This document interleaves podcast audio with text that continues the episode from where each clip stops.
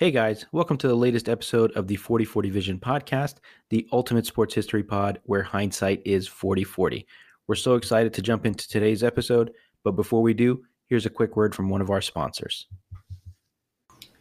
Hey everyone, how's it going? This is the 4040 Vision podcast, the ultimate sports history pod, featuring host for this episode. That's me, Sama Dahud, joined by uh, 4040 podcast uh, supreme leader Khal Abdallah. How's it going? It's going good, man.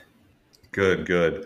Well, look, what I wanted to talk about today uh, is a topic that among sports fans is complete fodder. I don't know if this is a cheap opportunity to talk about uh, the the soup du jour, if you will.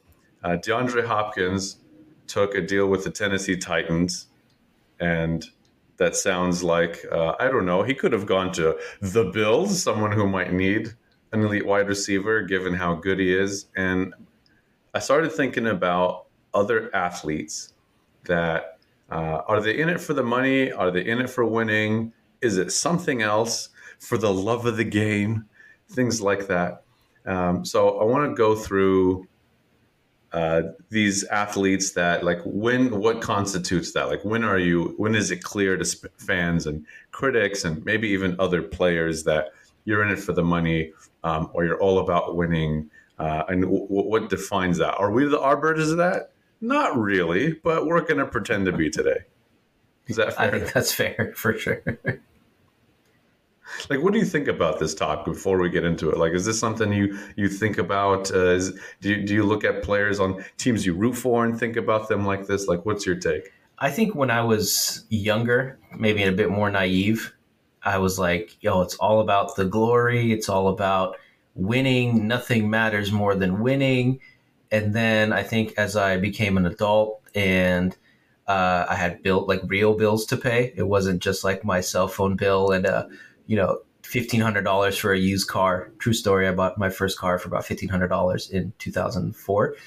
Uh, so I have real real bills, a mortgage, a family to support, kids to pay for, childcare. I was like, man, you know, a lot of money would solve, I don't know, eighty percent of my problems. So I think that that's when my thinking started to change and my, you know, my understanding for to use the common phrase for guys chasing the bag like made more sense to me.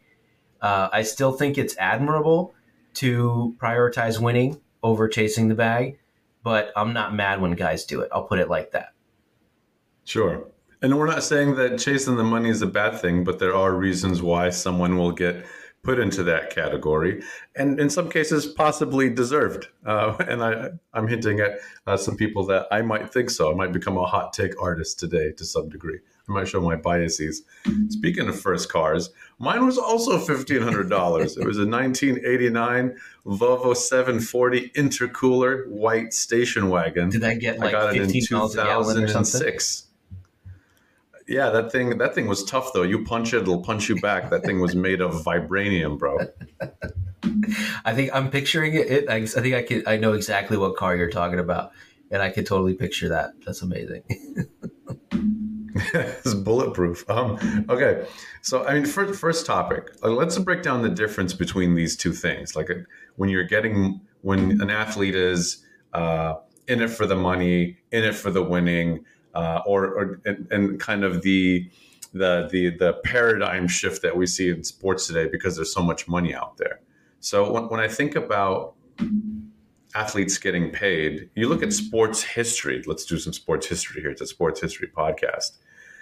Um, uh, I believe Michael Jordan, for example, who we'll talk about maybe once or twice here, it made $94 million in his career, which is good, right?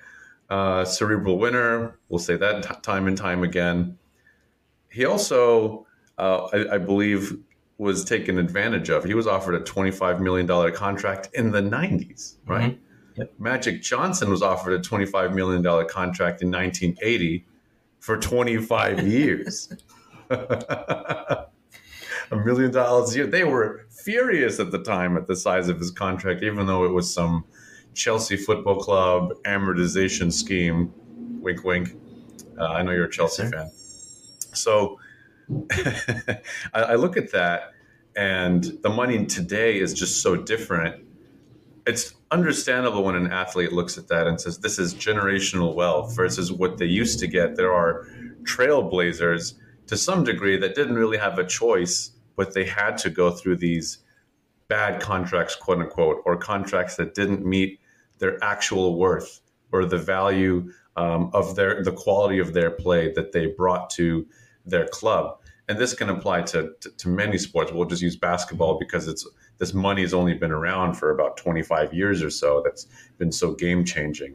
What, what, what, what do you say to that? I mean, I, I think basketball is, is the great example. I mean, you talked about um, Magic with that $25 million contract. It sounded like an absurd number at the time, but then, you know, it was a million dollars a year, which is, it's not chump change, but it's not uh, indicative of the value that he brought to the Lakers, to the league, to basketball in general.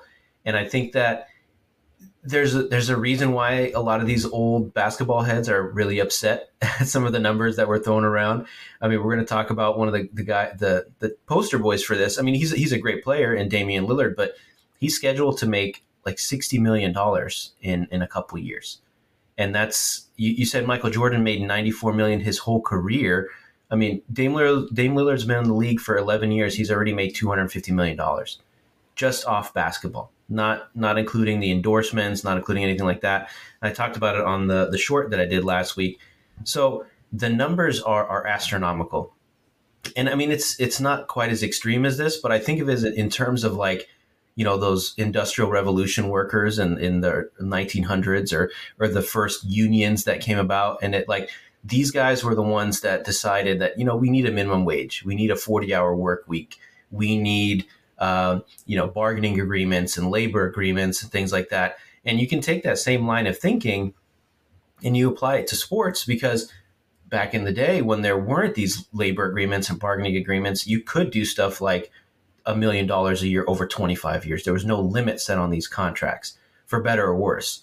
So Jerry Buss or some of these other owners who had a little more foresight, I think I'm thinking about uh, the Bulls when what they offered uh, was it a seven year deal or a nine year deal or something to Scottie Pippen, and he ended up taking it, and complained about being underpaid and stuff like that. But they used to take advantage of these guys. Basically, it sounds kind of funny to say that you're being taken advantage of, being paid a million dollars a year, but it, it is that that's exactly what's happening because you're not being paid according to the value that you bring. So I, I get why people are upset, but it, it's only fair that you're paid what you you know for the value that you bring to the league and to your team. Yeah, I think basketball is the perfect example to use for this, just because some other sports have been around for a while, and the money in basketball is just so much greater than some of these other sports, like football, where the contracts are rarely fully guaranteed. Uh, you'll see someone like Christian McCaffrey getting I don't know, 40 some million dollars guaranteed. And then Grant Williams has like $80 million guaranteed or something like that, or Dillon Brooks, you know. Have you seen those um, memes? This is very of like, you know, it's, it's, no, what's, to use your example, it would be like, you know, Grant Williams and Christian McCaffrey are in a club and, you know, Grant looks at Christian. He's like, don't worry about it. I'll, I'll cover the bill or don't worry, you know, it's on me. Just because it's, it's funny money in the NBA, of course, compared to the NFL, you can talk about roster size and, you know the dangers that come with playing football and all that. But yeah, it's it's those are hilarious to me. And then obviously, like the money in soccer has been unlimited for a very long time. It's very different. That's a totally different global game. The money there is crazy. Baseball also has had massive contracts. So some of those conversations have been around a lot longer. I think basketball has caught up given the value of the sport. Let's turn it over to the winning side of it. So when you look at winning, what what what why do we call them winners? I mean, there's a lot of winners out there, right? There's definitely and they're not nonprofits, they're not charities, so to speak, when they sign their contracts. We look at someone like uh, Tom Brady, uh, the greatest winner in, in football, sacrificed. Is that the only example of winning, or do we only use him because he took less money and the Patriots just signed a bunch of uh, shopping carts as wide receivers uh, that they found lying around that went to Kent State and James Logan High School. Uh, and, and, and, or whatever. What else is out there? I mean, are we being to, are we only worshiping Tom Brady because he won seven titles? Do you have to win a bunch of titles to be all about winning?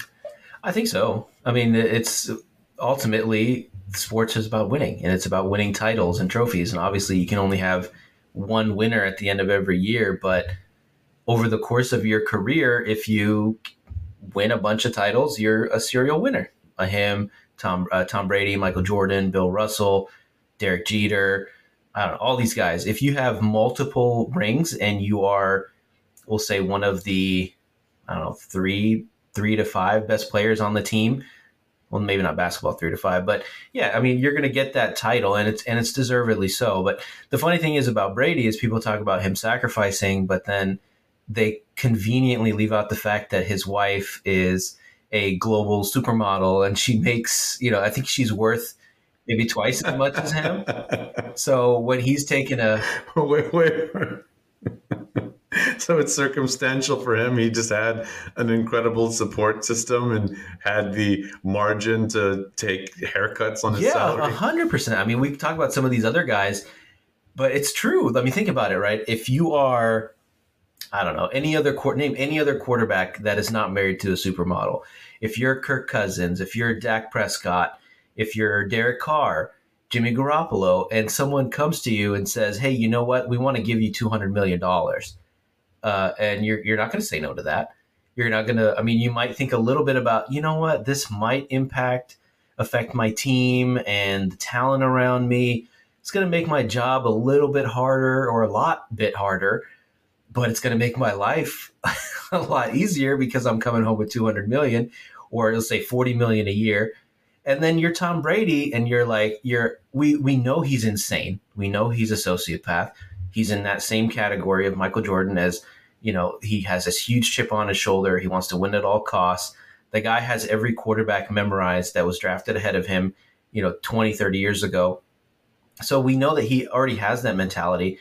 And then he's like, you know what? I could take $15 million a year less, but I, my lifestyle won't change. My wife is still worth you know, five, six hundred million dollars. She has her, think she has a makeup line, a lingerie line, all kinds of stuff. She's just printing money all over the world. So he's a coffee table book worth more than a Mercedes. Exactly. Yeah. So it's it's easier for him to do it. I'm not saying that he doesn't deserve credit, but you know, he has that or he had that safety net. He's not with her anymore, but now he can make, you know, 10x what he was making before doing you know, uh, I think he has some insane contract with Fox Sports to do broadcasting. He doesn't have to get hit in the face to earn that money. So, yeah, let's let's let's give him credit, but let's also realize there's some circumstances around what Tom Brady was doing.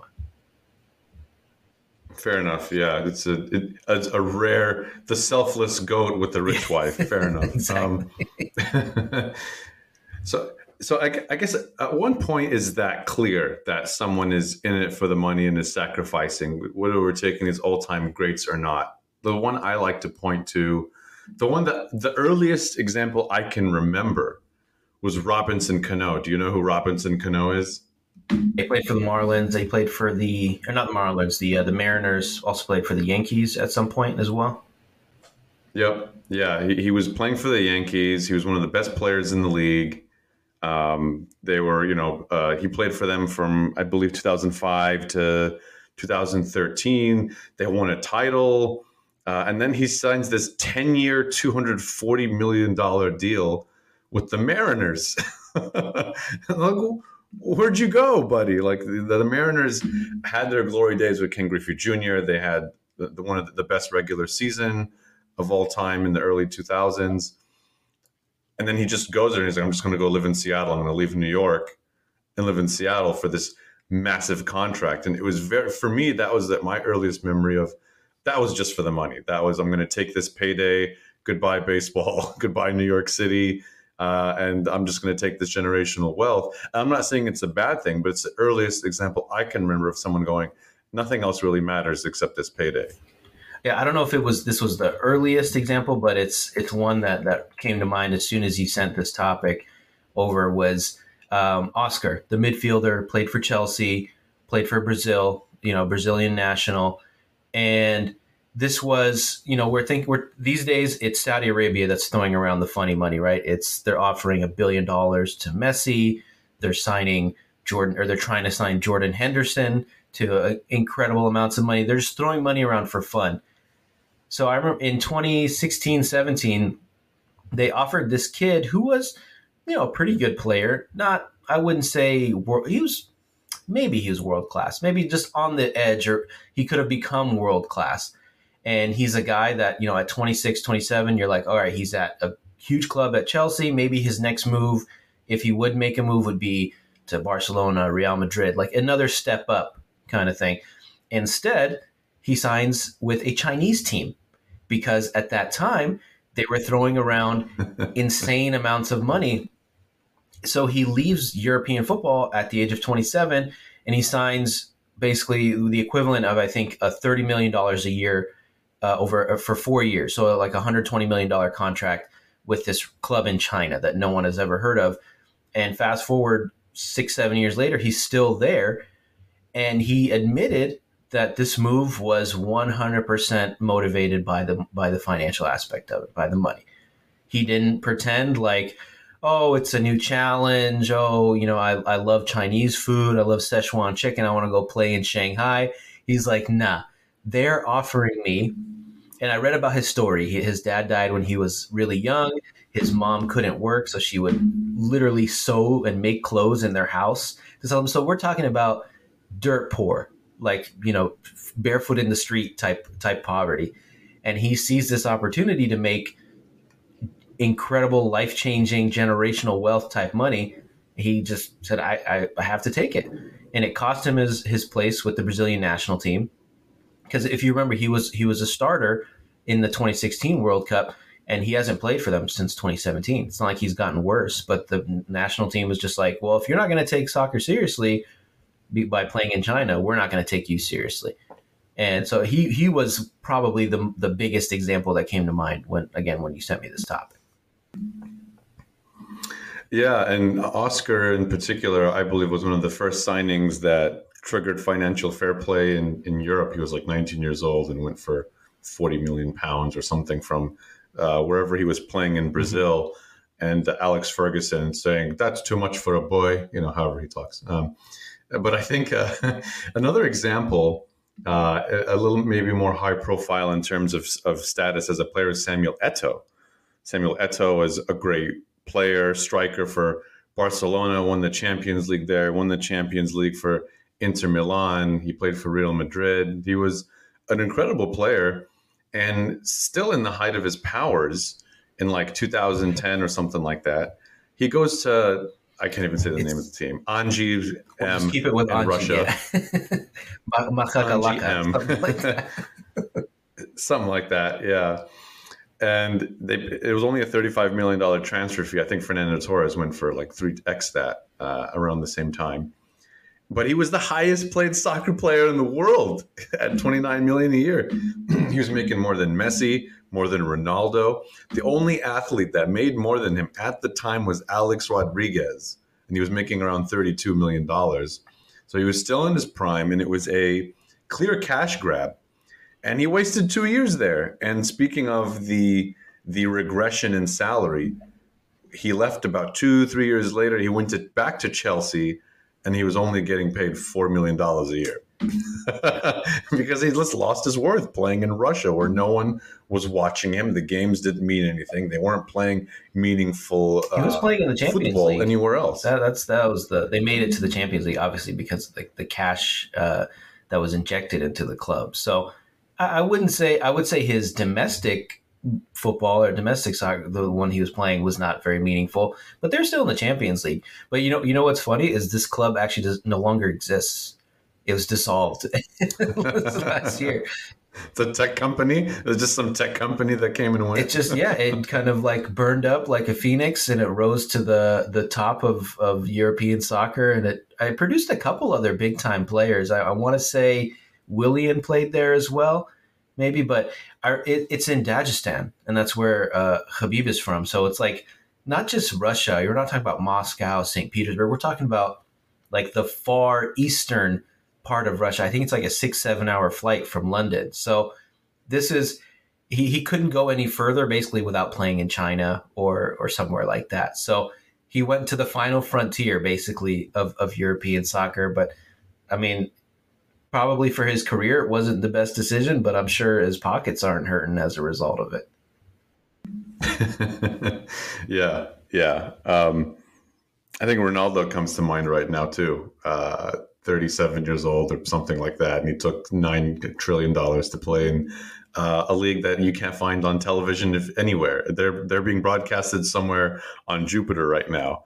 Uh, and everyone's going to play there for the same reason. It's a wave of paydays. It's not a wave of, wow, look at the quality of competition in Saudi Arabia. It's, well, they're just giving away money over there because they want to, they want everyone to play there uh, because it increases the value of the of the franchises there. And uh, I think for their economy, foreign direct investment is important. That's neither here nor there.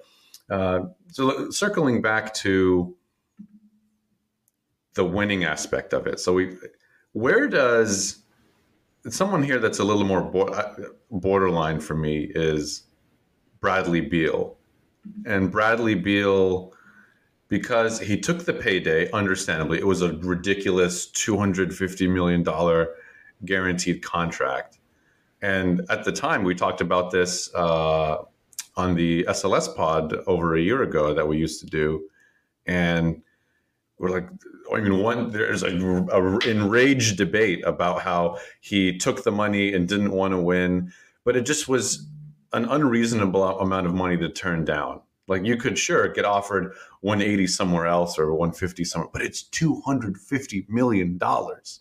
Like, what are you? You would be insane to say no. I'm I'm I'm a winner when you know, th- that's just a crazy contract. I would, I did not fault him at all for it, for taking that money. Now, I don't know if this is a flaw in the basketball system necessarily, where now he has a no trade clause that, oddly enough, a player of his caliber getting a no trade clause and he can ask out. Where does he stand? Is it, oh, now he's about the, the, the winning more than the money, or is he just want to win because he got like where does Bradley? Is he in purgatory? Where's Bradley Beal there? Uh, it's funny that you said he's borderline. He is not borderline whatsoever to me. Bradley Beal, listen, he's always been to me. He's like the poster boy, good stats, bad team guy. He's not a winner. I don't consider him. I wouldn't put him anywhere near that club. I wouldn't say he's even borderline. He's just always been about the money.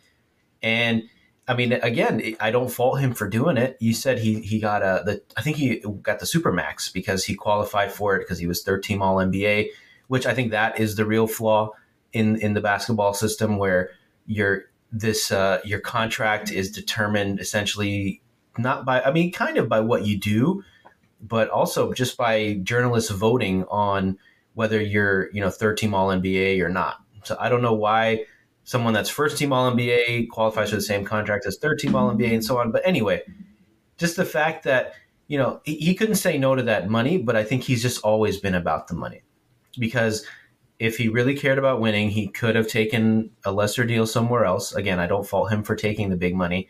And I think it's just, it was convenient for him that by some miracle or because of the sheer incompetence of uh, the Wizards as a franchise before this current regime, which I think finally has a plan, the fact that they gave him a no trade clause and then someone like Dame Lillard, who is probably 5x the player that he is and 5x the winner that he is, doesn't have a no trade clause.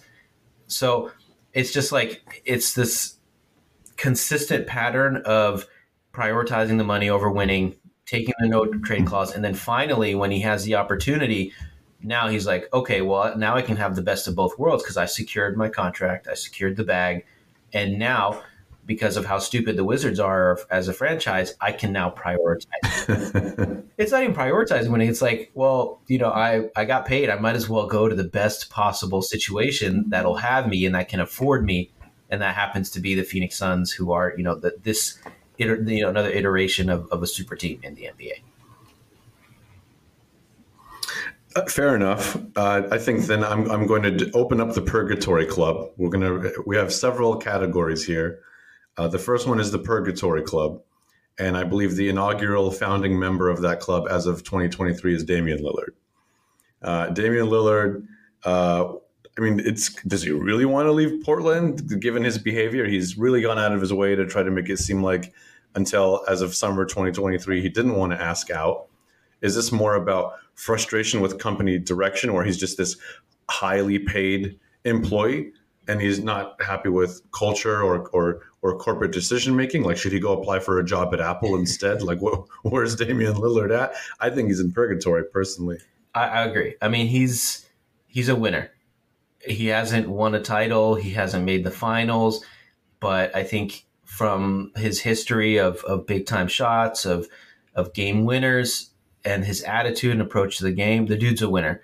I think to his detriment, his attitude about winning may have hurt his career long term or his legacy long term, I should say, because he's always been the dude that's like, oh, I'm not going to recruit anybody to uh, to Portland. I'm not going to try to build a super team here. If someone wants to come, they want to come. It's kind of like I think Derrick Rose had a similar uh, uh, attitude, you know, during those Bulls years when he may have been able to recruit LeBron or D Wade or somebody like that back in the day, but he had that same attitude of just like, no, you know, I'll, if I win, I want to win on my terms. I want to win, you know, with an uh, organically built team. Maybe was his idea, but at the same time, you know, he, he didn't want to affect his legacy by leaving and by forcing a trade at least earlier on in his career or turning down a big extension. But at the same time, he's just getting insane amounts of money in, in his deals because he's so good. He's always been you know, I think he was all uh, all NBA six times in his career so far, whether first, second, or third team. So he's been able to. It's kind of like Bradley Beal, but with some winning mixed in as well, because he's been able to secure these huge contracts, but also take his team, you know, on deep playoff runs and and be somewhat legitimate contenders in the West. I mean, it's not his fault he kept running into Steph Curry. You know what I mean? So you can't you can kind of fault him for that, but not really, because he just kept running into an all time great. So I think he finally just had enough. I think I called it hubris. He had a lot of hubris early on in his career. He's like, no, I'm not recruiting anybody. No, I'm staying here. I'm ten, to- I'm ten toes down in Portland. I'm a loyal guy, and he built his whole brand around that. And so at some point now, he's probably looking in the mirror. He's like, shit, I'm 34 years old. How many more years do I have of playing high level basketball? And obviously, Portland is not in a position to contend right now. So I'm going to force my way to Miami, like reputation be damned, basically. But he's still making the money. So it's the same thing as Bradley Beal. He secured the bag. He's like, all right, I can't turn this deal down. I'm making $100 million over the next two years, but now I want a championship as well. So, you know. He's just earned more, a little more hubris, a little more clout he's because he's better. It's there are it seems like there are lines to be drawn. Like uh, uh, there seems to be a point where it's about the winning. Obviously, if you're a great player and you succeed, you're just going to be rewarded for it. It isn't about the money you're getting paid. You've just reached a certain status. If you're LeBron James, you're gonna you should be winning earning fifty million dollars a year. If you're Patrick Mahomes, you should get a half a billion dollar contract, right? These are very difficult to to argue with but there is a line to be drawn and there seem to be different categories of earning it going being all about the winning and being all about the money. Um, there's a couple of extremes. You have your uh, maybe end of near the end of the hill ronaldo's and messi's that are taking different deals that they wouldn't normally take. They're career winners but they're in their mid to late 30s and they're going to places like jupiter to play soccer or miami to play soccer and things like that. Um, where on the other end, you have um, someone like a Tim Duncan, who is the greatest at his position, and he's voluntarily taking discounts. He just doesn't give a shit about the salary. He's the most unselfish guy ever. And he's letting the Spurs like just do whatever you want. This is my home. I'm always going to be here. Uh, I'm a I'm a founding member. I, I have stock in the company, whatever the case may be. That that's another category of of winning then you have like your Derek Jeters, where he's not even really regarded as a world class shortstop, which is like the most difficult position to play on a baseball field. But he has this like unselfish style of play where uh, he's not going for home runs. He learned to, there's like a Jeter isk uh, swing or he can hit opposite field because he knows strategically he knows where to hit the ball. He's a crafty player and he just cared about winning, not about being a stats guy. You look at other shortstops uh, that are were significantly better. He still won Gold Gloves. He was still uh, uh, a very accomplished player while he was in New York for two decades. So there's that kind of winner. And then you have your like modern day cerebral winners, your your Steph Currys, your your Michael Jordans, your etc. that earn their worth, that earn their status. Am I missing anyone else here? Are there other kinds of winners? Uh, while we while I'm laying these out, did, did I miss anything in terms of what constitutes a winner?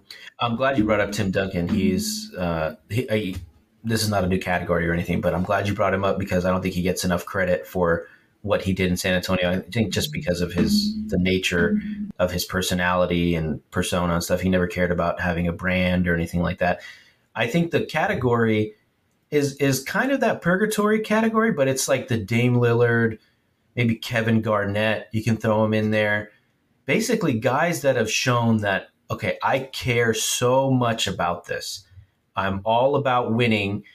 I just haven't been able to win because of team circumstances, right? KG, he toiled away for a decade in Minnesota. And we know that franchise, especially back then, just all of the mistakes they made in the front office and things like that, they couldn't get out of their own way. And as a result, I don't think he ever won a playoff series. Maybe he won one playoff series his whole time there. Uh, guys like Chris Bosh, you throw him in there too. Like they're, they're obviously about the winning. They're the best player on some pretty good teams, but basketball is a team sport. They weren't able to go any further than that. Basically, they they maximized what they had, and of course, Dame Lillard is in there too. He made a conference finals, but Portland, small market, Minnesota, small market, Toronto, technically a small market in the in terms of the NBA, where they're not attracting top tier free agents, so you're not having guys go there. So they're kind of winners without the winning, if that makes sense.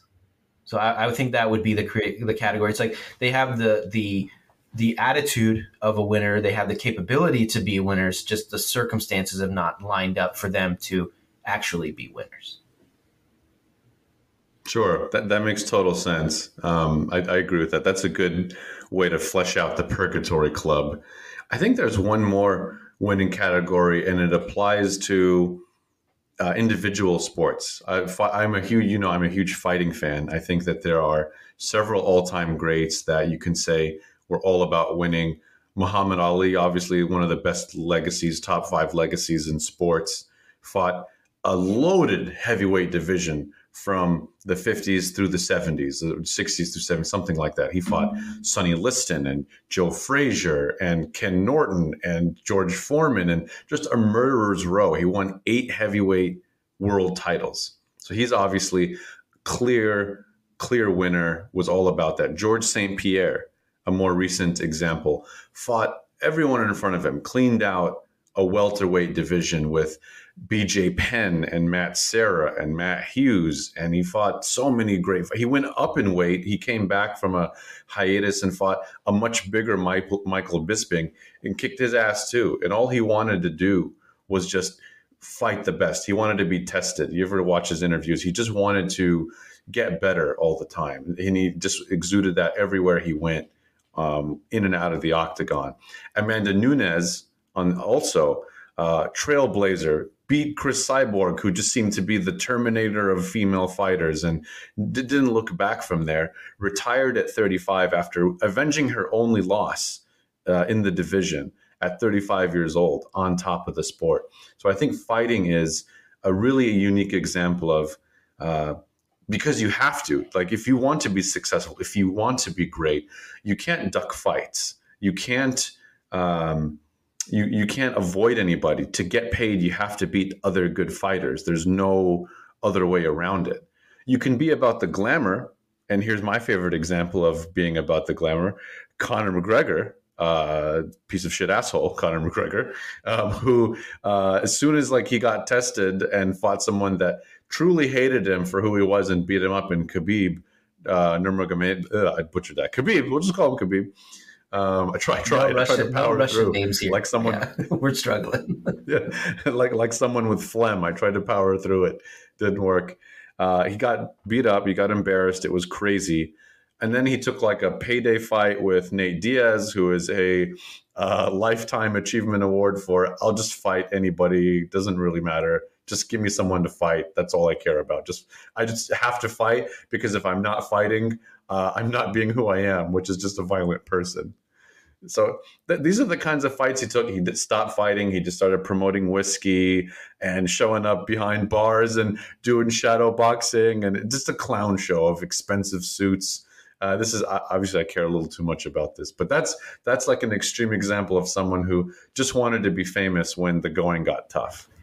I noticed that you didn't list two of like, if you were going to go with winning in the literal sense, you didn't list two guys here, and and Floyd Mayweather, who's you know fifty and zero, and Khabib, who's what is he thirty and zero, something like that, twenty nine and zero. So why why didn't you list these guys? Yep. Is it because they ducked fights? I don't. I know Mayweather did. I think he ducked Pacquiao basically till Pacquiao was too old, and he he took advantage of I think fighting Canelo when he was super young and inexperienced. And I don't think he fought anyone else that was that high profile. But yeah, is there a reason you didn't include those two guys here? Uh, well, Floyd Mayweather's nickname is money, so he's all about the money. uh, clearly, uh, that Manny Pacquiao fight was delayed for money. Um, I didn't list him just because. I mean, I can't keep talking about everybody I hate, um, but he maybe I can. I don't know. I'm not an angry person, but Floyd Mayweather um, did delay that Pacquiao fight. It happened like four or five years later than it should have, and I mean, I always picked him to win, but that's neither here nor there. But he did fight good fighters. He fought Miguel Cotto, who was a legendary Puerto Rican fighter. He fought Shane Mosley. Um, he did. He did, does have a good resume. Canelo Alvarez is an incredible notch on his uh, on his belt for sure. Um, Khabib Khabib is considered to be up there as an all time great.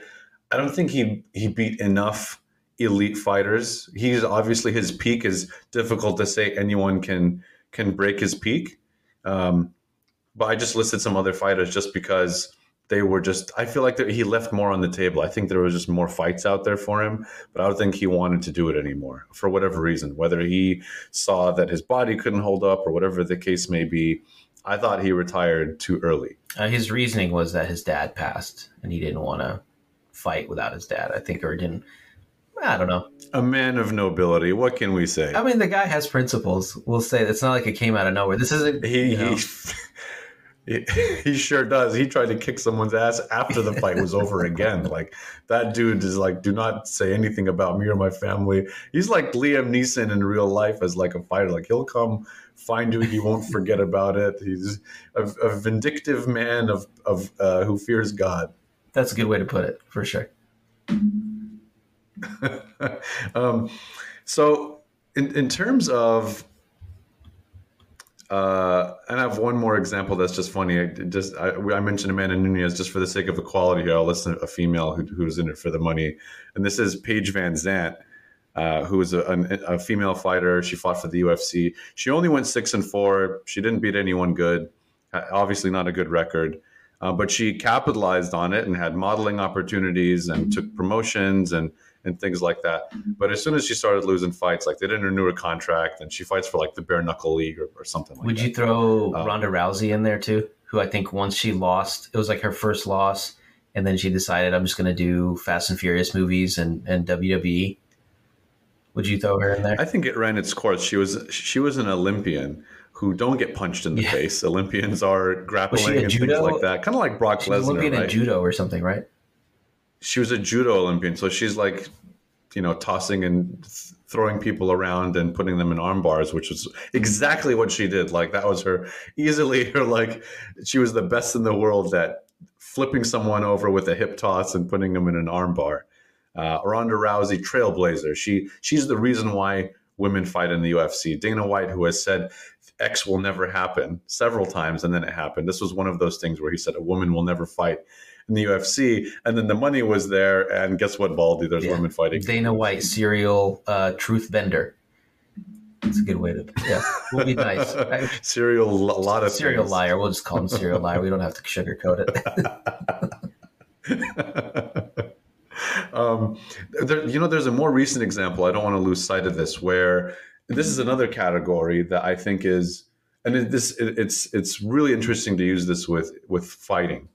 Um, Francis Ngannou, heavyweight champion of the UFC, left the left the UFC because he's like, look, you're not paying me what I'm worth. I'm the heavyweight champion. I'm the big kahuna in this company, and you're offering me nothing and this is known about the UFC, but this is someone that walked away from the only organization where there's clout, where the best fighters are. It's like leaving the NBA or something, and I'm going to go find another place to play. And it worked out for him because he's fighting Tyson Fury, who's the, the best heavyweight in the world in a couple of months.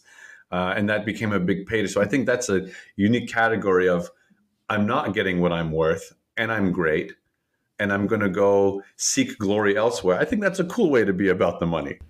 Yeah, it's a new challenge because he's going from you know MMA to boxing, and we all know that there's just so much more money in boxing if you're if you have the name, if you have the cloud, if you have the talent. So yeah, I, I don't. Uh, you know, I don't begrudge him that opportunity. It's it's too bad. I do want to see him fight Jon Jones and some of these other guys in the UFC, but you know, kind of is what it is. That makes sense. You got to take the take the money while you can, and the new challenge again. Yep. Yep. And I think when fans look at this, fans are going to be, you know, volatile in how they feel about the winning and the money, especially.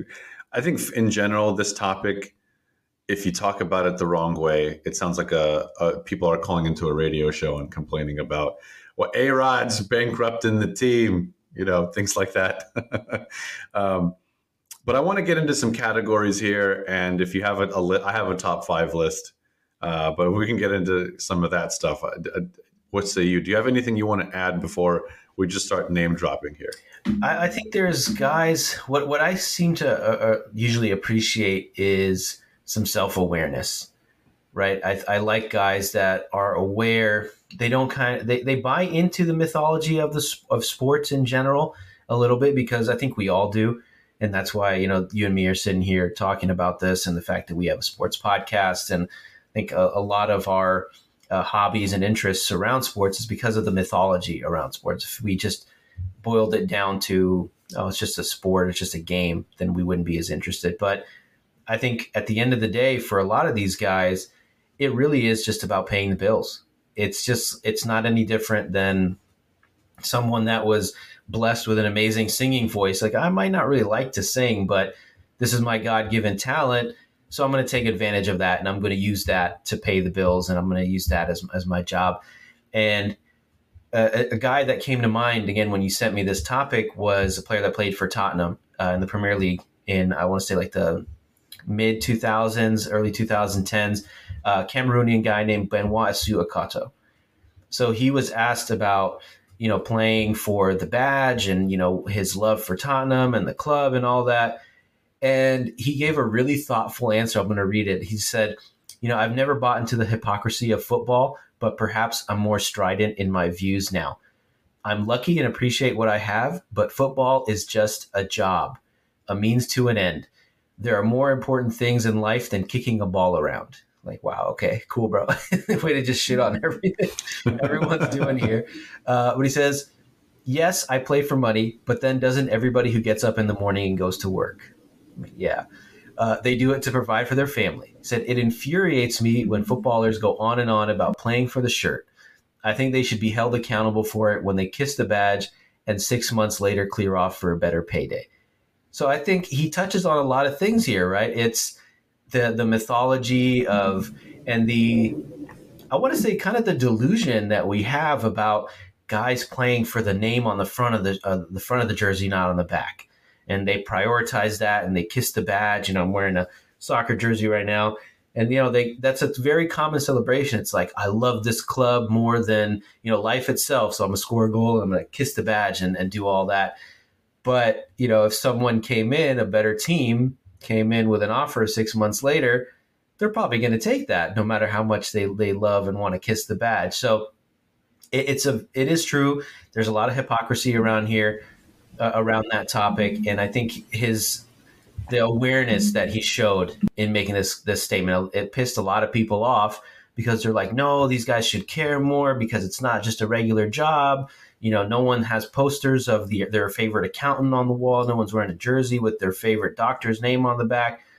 But just like he said, at the end of the day, it's a it's a paycheck, and that's why some of these guys do it. Obviously, they love to play the game. They prioritize it. They work hard to do it. But sometimes it really is just you know, it's not a nine to five, but it's something just to pay the bills. It's just taking advantage of your God given talents and abilities. So. It's, it's, it's interesting. It's a great example. I actually thought of this in a different way long before I thought about it from a sports aspect. Uh, when I think about Robert De Niro, Robert De Niro, one of the great actors of the last 60 years, he's made classic after classic, Academy Award winner, etc. If you look at his catalog after he made, I don't know, like Casino or something, there's just like a run where he made a bunch of comedy movies. He just wasn't a very serious person in his movies. He made like three Focker movies and Bad Grandpa and uh, Analyze This and Analyze That. And he just compiled like a list of movies that kind of look kind of hinder the resume. They dilute the quality of his resume a little bit. But these are just one of those I'm just paying the bills. Like I'm just going to keep making movies to pay the bills. They don't all have to be Scorsese crime mob epics. But when he wants to, he can go in and still put on an amazing performance in The Irishman. Um, there's a cool move, another Scorsese move coming out a few months. Apple. We need to do a podcast about Apple taking over the, the film industry, but that's and that's the, the sports documentary industry. They got the the Steph Curry one coming out in a couple days. So. Yeah, yeah, that's exciting. Um, so like De Niro, I, I just saw that and it, it made me think like who's somebody in sports that clearly oh, very great because De Niro was great, clearly very great, but is doing this to keep paying bills, and it could be for a number of reasons, right? Like obviously you just need to maintain your lifestyle, and for me, it, this is like a combination of both. It's Evander Holyfield, who was one of the best heavyweight boxers um, of all time. He's probably top ten. He fought a number of world title holders. He fought like I think over 20 guys that had won a title. He was a warrior and his style of fighting was crazy. He always would trail off from the game plan and get into these freaking violent wars with guys like Riddick Bowe and George Foreman and Lennox Lewis. It was hilarious. But uh, his spending habits were insane. So, for example, he ordered he, a house with 109 rooms in about 1994. Uh, so obviously, when you're asking for a house that has more rooms than probably I don't know the Burj Khalifa, you know, it's an insane number of rooms for a house. Of course, he went bankrupt. He had 11 kids from six different women. That didn't help out. He fought into his 50s. Uh, he fought one more time in his 60s against Vitor Belfort. That fight shouldn't have even sanctioned but it's very clear that Evander Holyfield needed boxing to pay the bills. Money was just simply his motivation. I gotta ask, what is it about boxers that that just attracts this type of personality, where they're just spending money faster than they can make? I feel like more than any other sport. I mean, maybe not, but just anecdotally, it feels like any other more than any other sport. These guys are just that's just what they're known for just making a ton of money, spending more than they have, and then again having to fight, you know, into their 40s, 50s, I guess even 60s in, in Holyfield's thing. What is it about these boxers, man?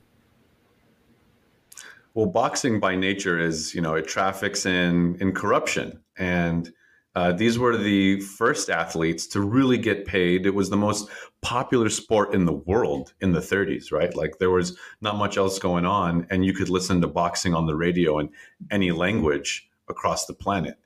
Um, so naturally, you had guys like Don King who'll just put a suitcase on the table in front of Muhammad Ali with a million dollars in it and go, "This is it. What do you think?" And it could be way less than he deserves.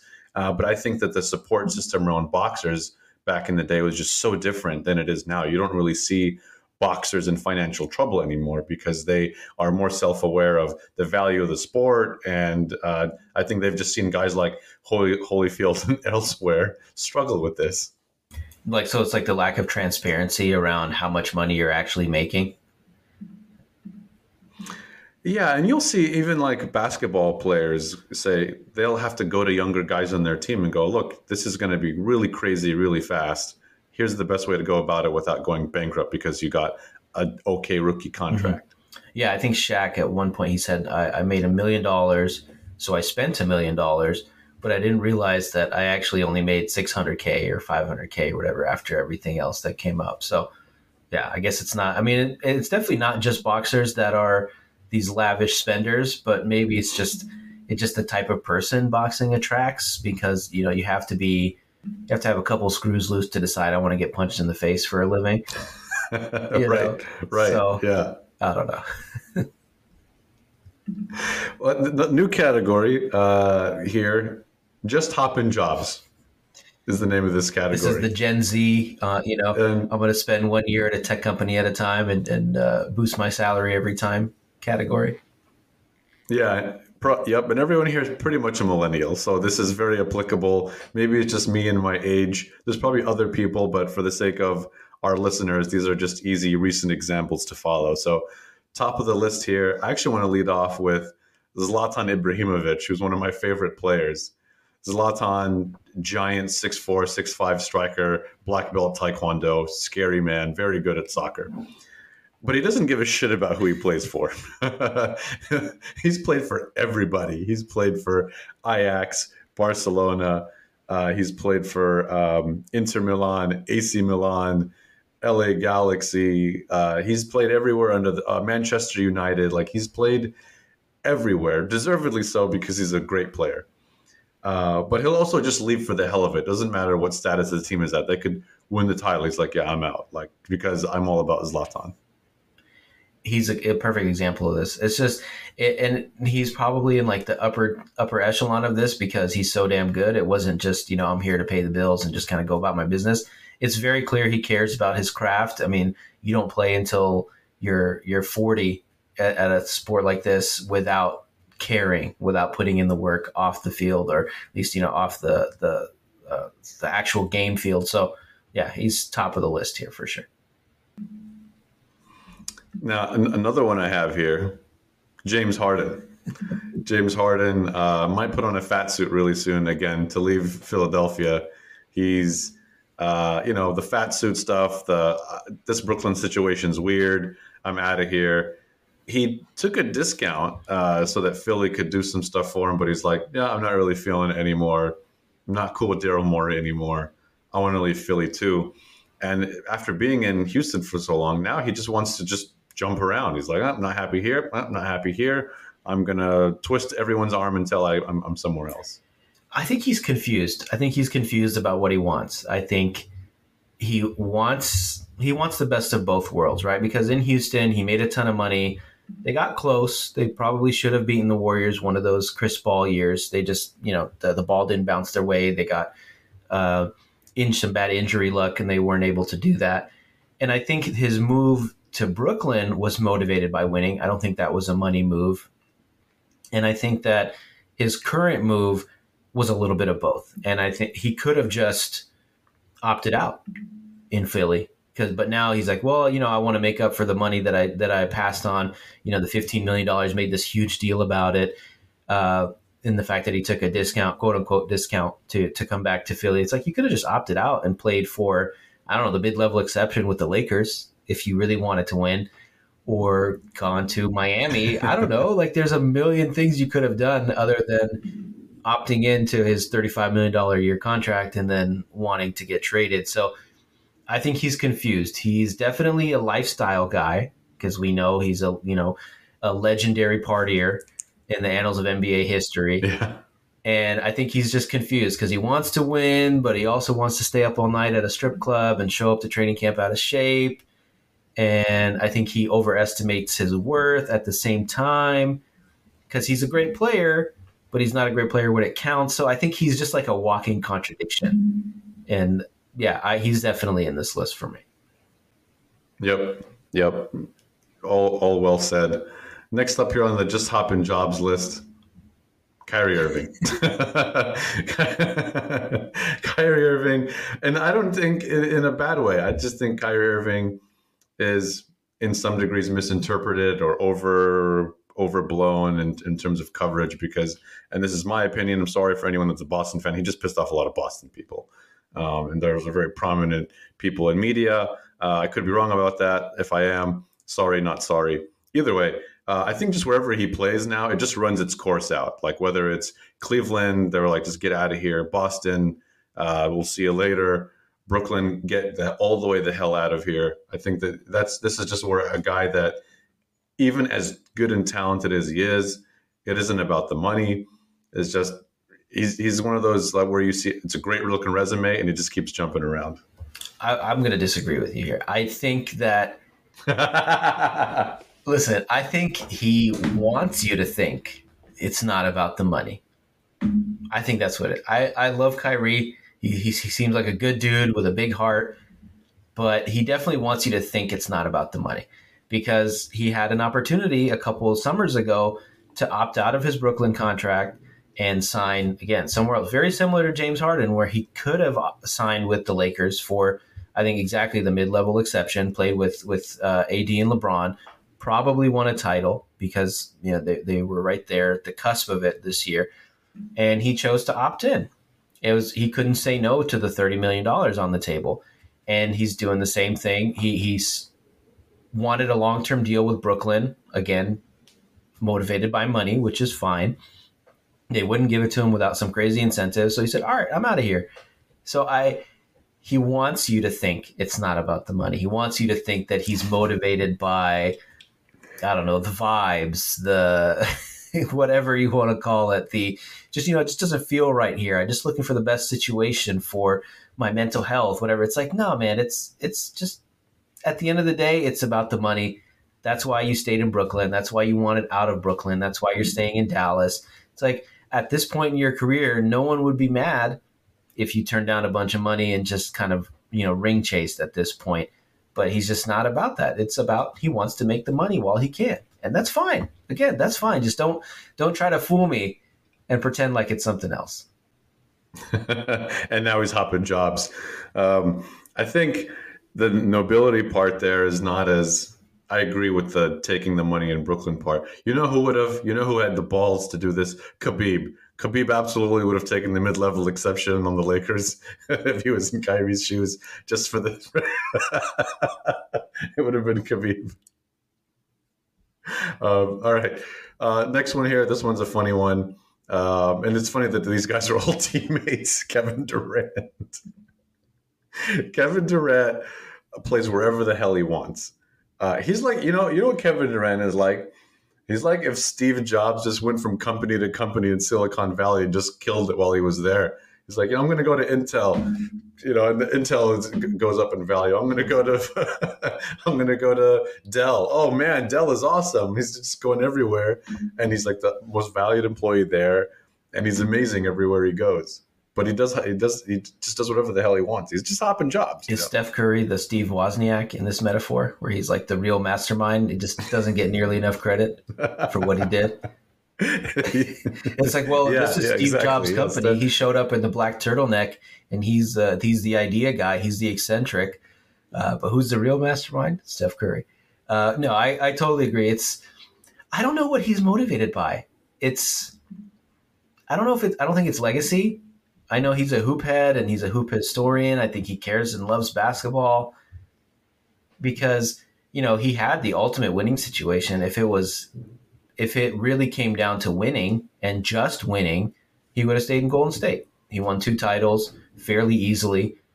Probably could have won a, a couple more. Obviously, could have won a couple more if if they were able to win one without him. So if it was just about money, he would have stayed there. And I think it was just it's really hard to put a, a, a finger on what he wants. Is it wanting your own team? So it is kind of motivated by legacy, but also he's not ashamed of of being traded a bunch of times, which is not something that great players usually do, and is definitely a stain on his legacy. The fact that you know he's tried to create two other super teams and has failed so far. So I don't know. I, I don't know what, what his ultimate motivation is because he's he's definitely making a lot of money along the way, but I wouldn't say he's in the you know I'm all about the bag category. So he's somewhere in between. Yep. He's just hopping jobs. You know, the resume looks good. It's got a lot of companies on it. He puts his stats on there. Uh, hit quota club every time. President's club. You know, good stuff. Employee of the month several times. Uh, last one on the I'm just hopping jobs list is Cristiano Ronaldo. And Cristiano Ronaldo, I know I made fun of the Saudi Arabia thing, but he was hopping jobs long before that. So he'd had a good stint in, in Real Madrid. I'm not going to discredit what did, did there. He had an incredible run, prolific Champions League achievements. He was great there. And then he started hopping jobs. He went to Italy. He's like, you know what? I'm not going to do this crazy freaking 50% income tax in Spain. Go to hell. Goes to Italy, does nothing there. uh, leaves Italy. And recently, actually, funny, we were putting him here now, said he was the reason why people went to Italy. Nobody went to Italy. It's just about him. he made it about him. Goes to Manchester United. Nothing happens there. They put him on the bench. Game over.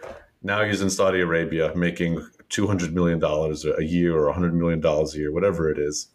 And now he's also taking credit for that because he's just about himself. And now at this point in his career, he's just hopping jobs. You know what I mean?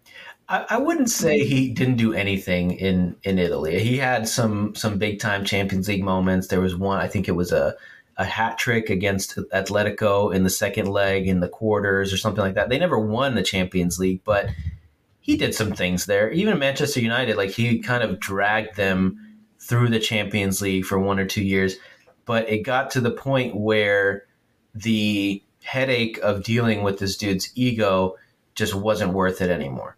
And I think that that's was ultimately his downfall. It's just, you know, when you are 36, 37, you're not able to perform week in, week out. You're not doing all the little things. You're going to score goals, but you're not doing any of the other stuff that teams value and teams need. So, uh, I don't know if I would put him in this category quite just quite because he is a serial winner. He is all about the winner. He's insane. He's he's going to be in shape until the day he dies, and he's going to always have probably like be buried with a six pack type dude. So he definitely cares. He definitely puts in the work. He's probably one of the hardest working guys. He just also happens to have like this Jupiter sized ego that that he drags around with him. So he I don't know. He's I think he's motivated by looking good and also playing well. But yeah, so he's he's kind of in. Hmm. I, don't know if I put him in this hop. Maybe he's a he's a member of. I'm now hopping hopping jobs now, and also the uh, founding member of the the ego club. Yeah. The my ego is more important than everything else club. Exactly. It's, it's, I'm more important than everything club. And that's okay when you're 30 and you're scoring 60 goals in a in a league season and you're winning Champions League titles. Like I won five Champions League titles or four, I think, with Real. So he's a winner. He is definitely a winner. It just gets to the point where the math doesn't add up anymore. The ego isn't worth the the contribution that he's bringing. So, the ego club, sure, he's in the ego. Club. Yeah, he is the ego, the ego club. club. This is a guy who who where his team would win a game, but if he didn't score, he'd be furious. Like it was just all about him uh, all the time. It's a sociopathic drive. It's an insane drive that he plays with, sometimes to the detriment of his team but more often than not through his career was definitely to the benefit of his team. I sympathize with him. Fair I don't enough. know if you can. Tell. I think I think I just hate the Saudi Arabia Saudi Arabia move more than anything. That might be what's clouding my judgment. Here. He should have came to MLS, but I think uh, he just maybe he wasn't getting two hundred million dollars a year like his boy Messi. So like the only place you can watch him is on that ESPN FC dreadful Twitter account. Like there's nowhere else you could watch him. It's fucking stupid. Anyway, um, we have one more list here because I love lists. I'm obsessed with lists, and this is just my top five for this podcast of hilariously in it for the money in in in different ways. So I can't wait for this. This, one. this first one is a is a freaking doozy. Number one on the top five list of guys that are in it for the money. Well, you know what? Let me go reverse order here because number number one is a freaking doozy. Number five, Kawhi Leonard. Kawhi Leonard, this guy clearly does not give a shit about anything at all. Like nothing. He cares about doesn't care about talking, doesn't care about winning. I don't even know if he cares about. He, I guess the only thing he can kind of care about is money, just a, a tiny bit but he has to be at home in LA. Like he didn't want to play in San Antonio anymore. after playing for like a pristine organization. He's like, "Get me the hell out of here!" It's like, okay, go play in Toronto in the cold. Go to hell. Wins a title there, to his credit, in Toronto. He's the first player ever to win a title and just leave. ever. He's the first player to win a title and say, see ya, uh, and not resign, especially a player of his quality. Goes to the Clippers, like holds out the free agency market at the time. The Lakers are like waiting for this freaking guy. He waits till everybody gets signed because the Lakers are trying to make room for him the market dries up. He makes the Clippers give away everything to form the injured reserve club. Uh, but he gets to play in LA where he grew up, and that's it. it. It doesn't give a shit about anything. Listen, man, this guy is living the dream. That's all I got to say. He's he's living at home. He's in his hometown. He's surrounded by family and friends. He plays. He works. I don't know once a month, and he's making you know, a hundred million dollars a year from New Balance and and uh, the Clippers and whatever else. he gets New Balance. Yeah, he's making commercials with Jack Harlow on the weekends. He's just hanging out. He's live. He's he's already got his two titles.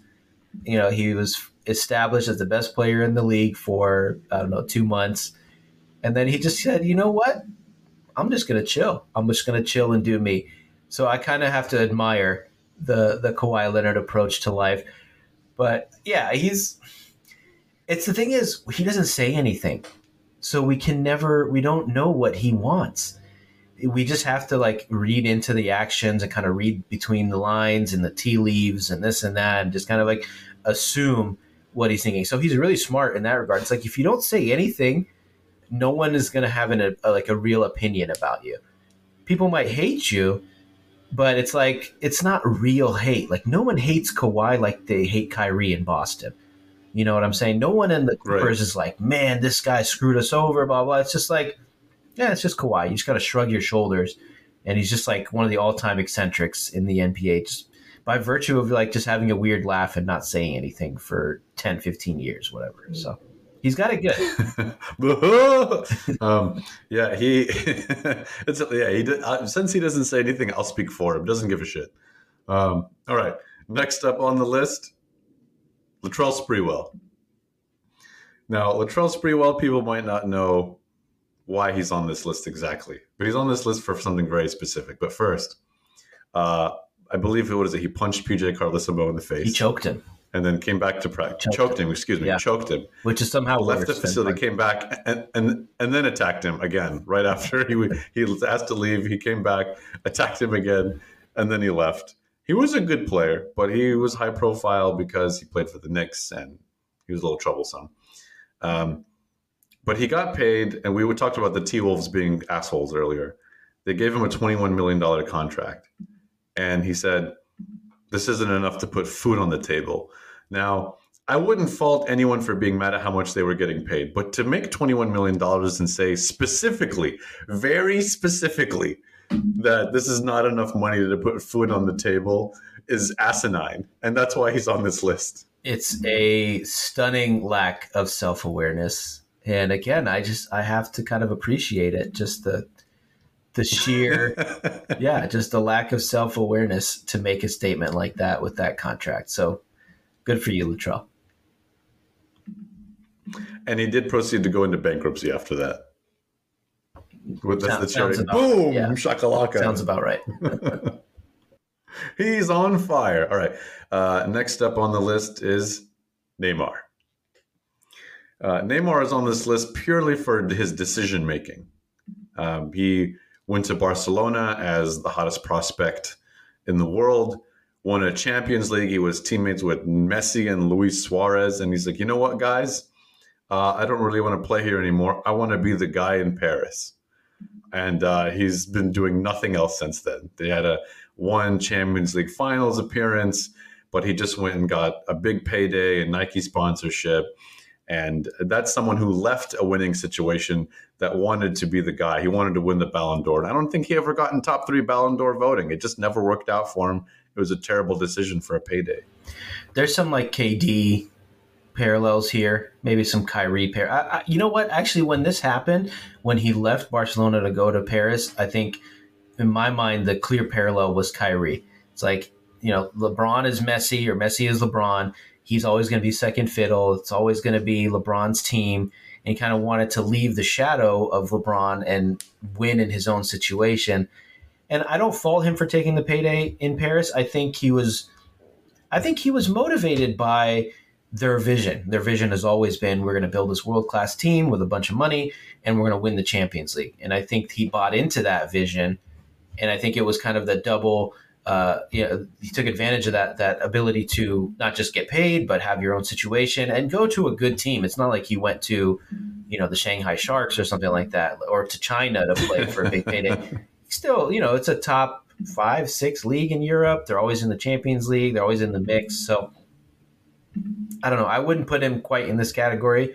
I think he was motivated a little bit by personal glory as well. And the money just happened to be a byproduct of playing basically for like, you know, the, for Qatar and all the money that they have.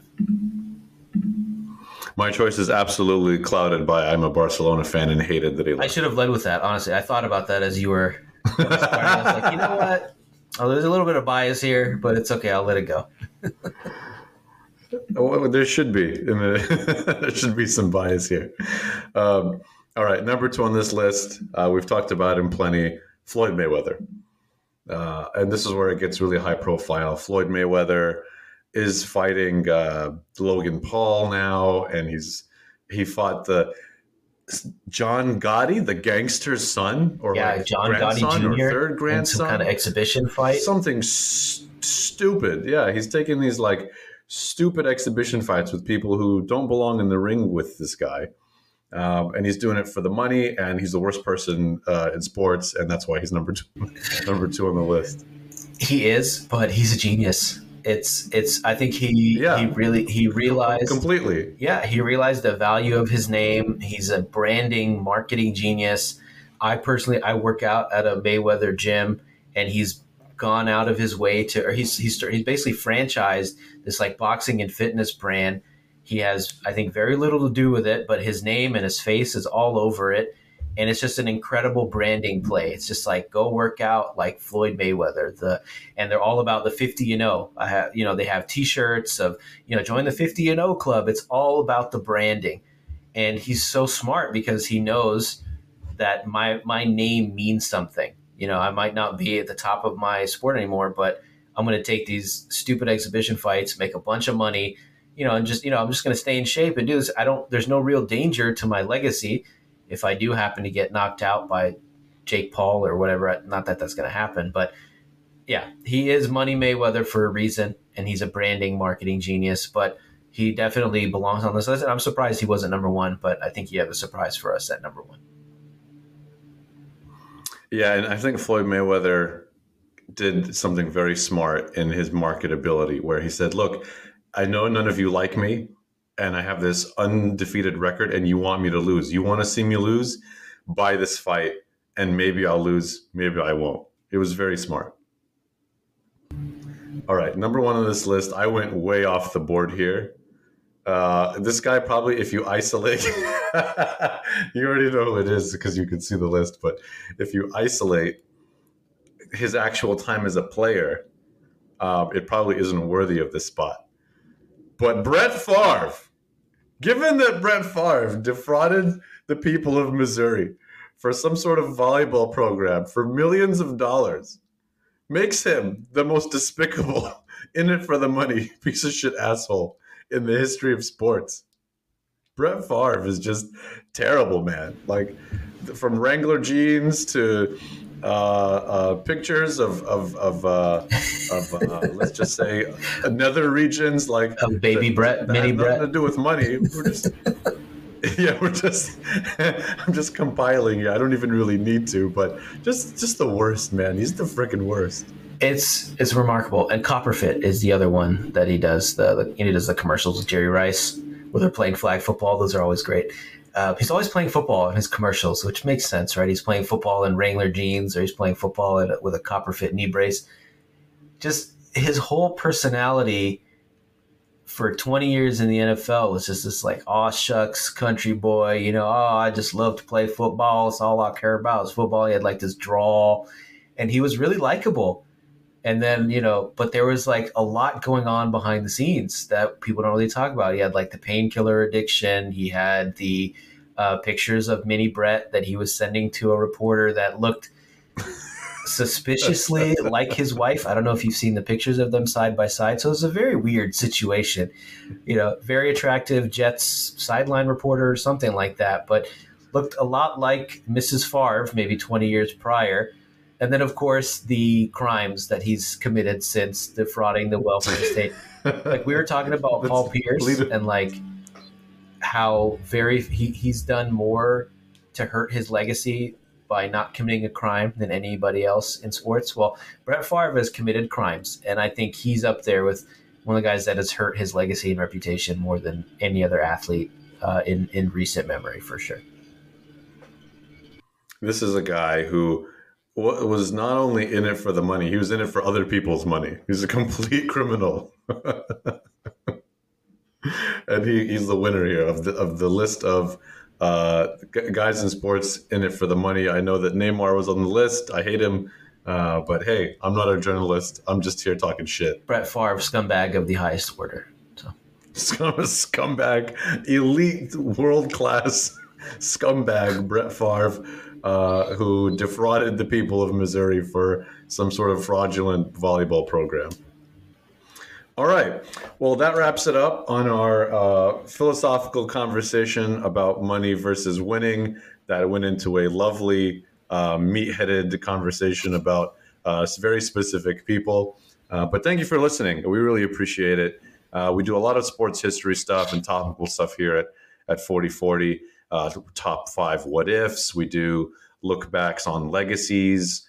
Um, we do redrafts. So please subscribe. Go back. You can listen anytime. The content is evergreen. Uh, subscribe to YouTube uh, podcasts uh, like Spotify and Apple. I love Overcast. It's perfect for podcasting. Um, and uh, we'll see you again real soon. Thanks, everyone. Thanks, all.